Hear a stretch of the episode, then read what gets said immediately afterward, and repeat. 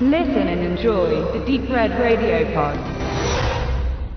Evelyn Wang ist eine Frau mittleren Alters und man möchte meinen, sie ist mitten in der Midlife-Crisis. Die hat eigentlich nur Probleme mit ihrem Ehemann, mit ihrem Vater, um den sie sich kümmern muss, der im Rollstuhl sitzt, dessen Geburtstag sie vorbereiten muss, mit ihrer Tochter, nicht unbedingt mit ihrer Tochter, aber mit der Liebesbeziehung, die ihre Tochter führt zu einer Frau. Becky heißt die.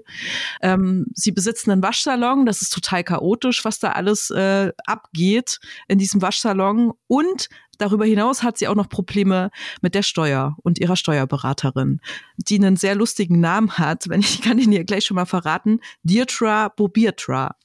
Und gespielt wird die von Jamie Lee Curtis, eine sehr schöne Rolle. Evelyn wird übrigens gespielt von Michelle Yeoh, ganz tolle Schauspielerin und es handelt sich bei diesem Film um Everything, Everywhere, All at Once.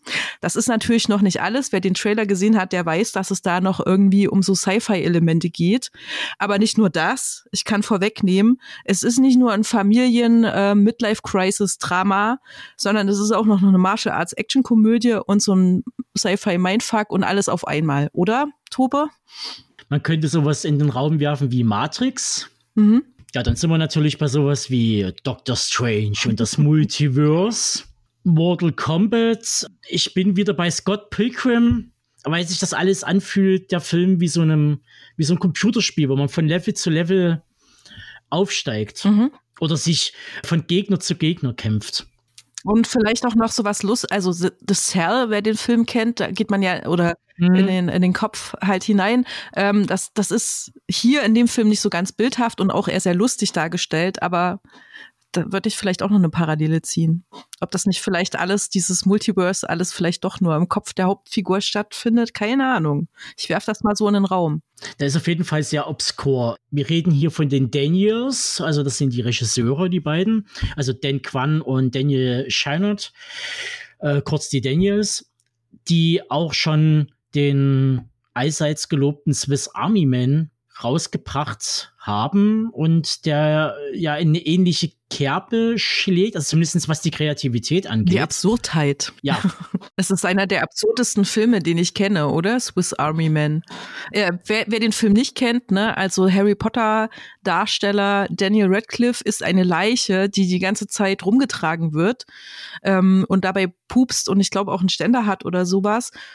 Ja, das ist ja, das, das reicht schon, um zu sagen, der Film ist absurd. Ähm, genau. Äh, und äh, die größte Parallele, die ich jetzt bei Everything, Everywhere, All at Once habe, ist die ausgezeichnete und ich liebe sie über alle Maßen Zeichentrickserie Rick and Morty. Mhm.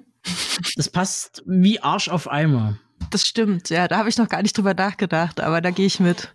Ja. Und es wäre jetzt sehr mühsam, den Plot zu erklären oder durchzugehen. Na, das macht ja auch keinen Sinn. Also man könnte vielleicht so viel sagen, dass, äh, dass natürlich ähm, dieses, naja, ein bisschen trostlose Leben, wie ich jetzt versucht habe, mal so ganz kurz anzureißen, äh, absolut ins Chaos gestürzt wird so, aber eigentlich ist sie ja auch total chaotisch, diese Frau. Also das widerspiegelt ja im Grunde eigentlich nur ihr Dasein, indem sie plötzlich ähm, eben bei dieser Steuerberaterin sitzt und plötzlich irgendwas passiert, was nicht real scheint, nämlich eben die Öffnung eines Multiverse. Das ist nicht zu viel verraten, das sieht man ja auch im Trailer. Und was da alles in diesen Multiversen passiert, das wollen wir, glaube ich, nicht verraten, oder? Da muss man den Film schon angucken. Es ist, macht auf jeden Fall so unglaublich viel Spaß, weil natürlich natürlich da so viele ähm, äh, Parallelen zu anderen Filmen und zu anderen Filmgenres gezogen werden und Michelle Yeoh hier wirklich so in unglaublich vielen ähm, Rollen brillieren kann. Das, also ich, äh, keine Ahnung. Das reicht ja eigentlich schon, oder? Ich traue mich nicht mehr zu sagen, weil sonst geht der ganze Spaß flöten. Ich sag's mal so, sie muss sich ja durchkämpfen. Mhm. Von Gegner zu Gegner. Es ähm, gibt einen übergeordneten Plot. Man soll es kaum glauben.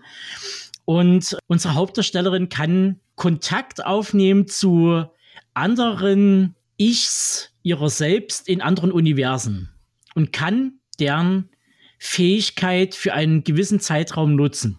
Mhm.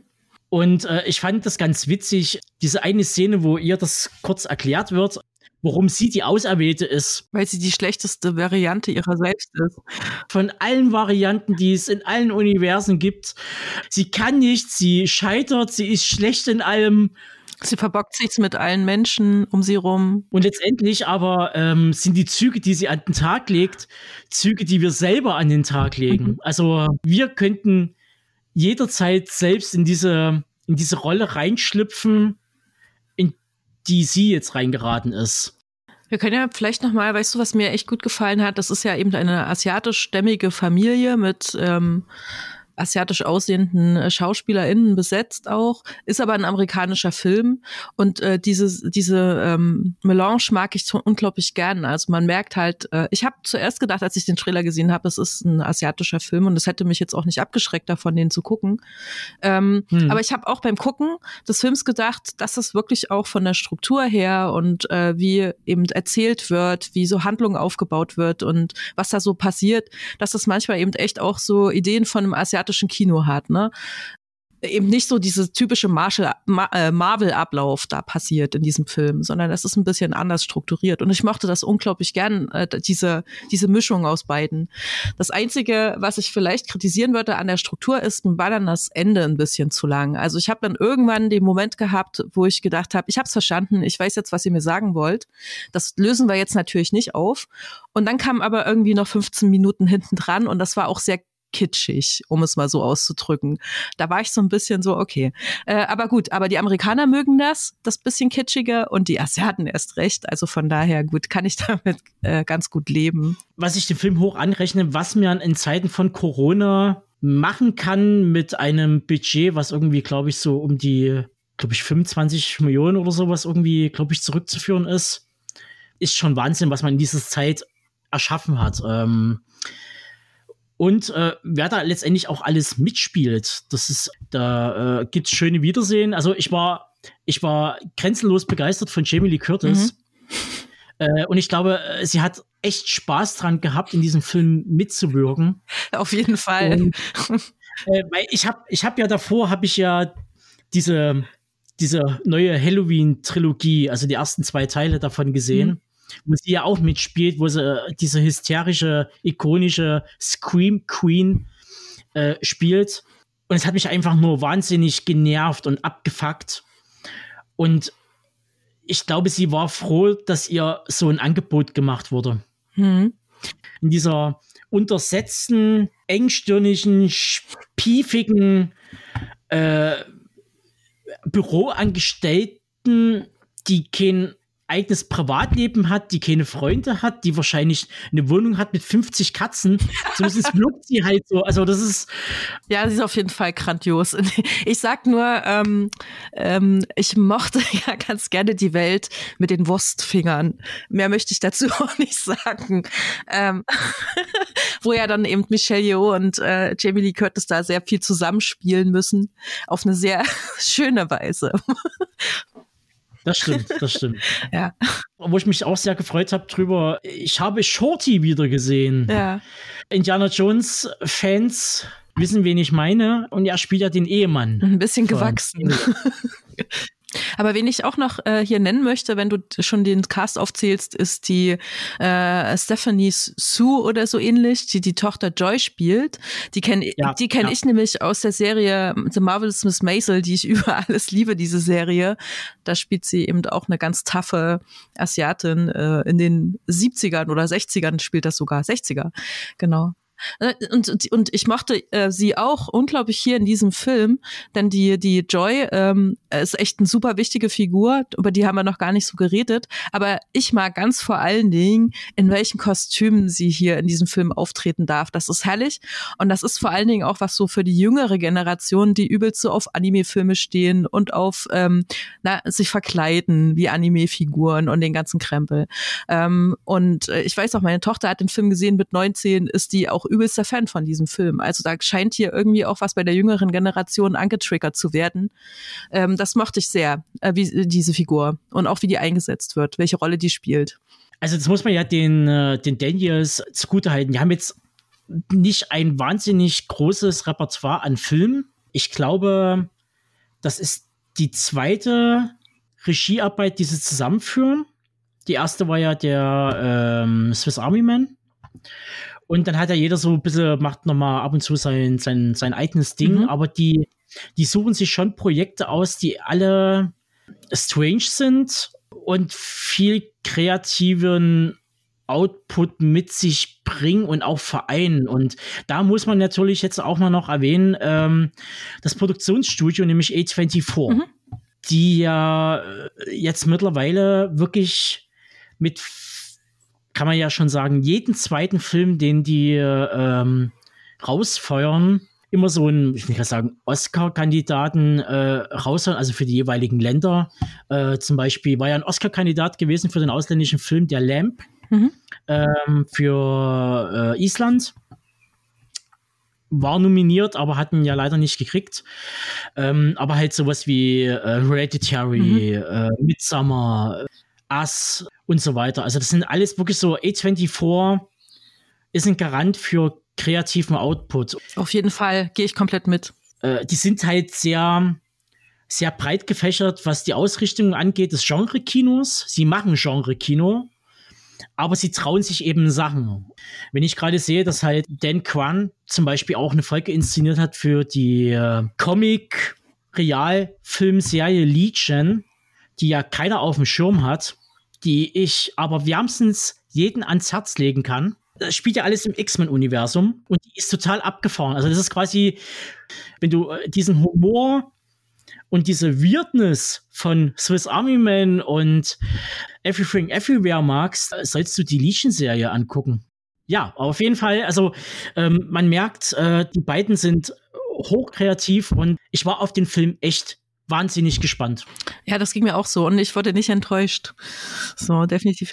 Ich habe gelacht. Äh, es gab Spannungsmomente drin. Es gab wahnsinnig gute Fight-Szenen drin, die ich mhm. schon lange nicht mehr so in, also Kampfszenen, die ich schon so lange nicht mehr gesehen habe, weil halt eben, man ist halt durch Marvel schon so kaputt gemacht worden, dass dort gar keiner mehr richtig kämpft und alles mhm. nur Greenscreen und alles äh, äh nur noch CGI ist. Viele schöne Nahkampfszenen, ne, mit auch so genau. mit auch so ganz speziellen Momenten, die immer auch irgendwie so ein bisschen eine Rolle spielen, fand ich super und vor genau. allen Dingen das Setting, ja, in diesem bescheuerten Steuerbüro, da muss man auch erst mal draufkommen. Ich ich mochte, es war ganz großartig, ich fand es gut. Das und ich fand halt eben auch, wenn Computereffekte da drinnen sind und das sind nie gerade wenig, aber die äh, die fühlen sich richtig an. Mhm.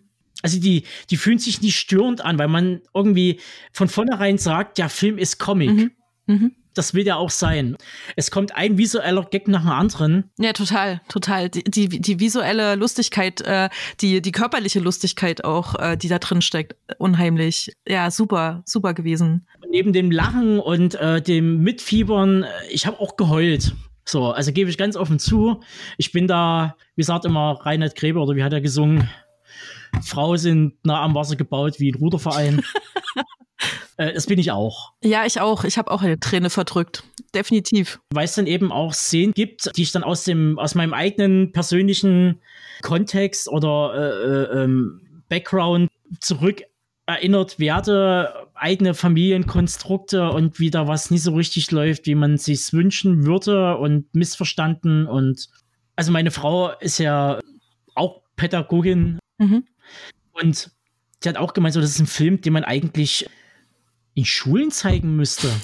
in einem passenden Alter, wo man einfach sagt, so, hier geht es um Beziehungsgeflechte, hier geht es um Familienkonstrukte und äh, dass es immer zwei Seiten einer Medaille gibt, so. Mhm.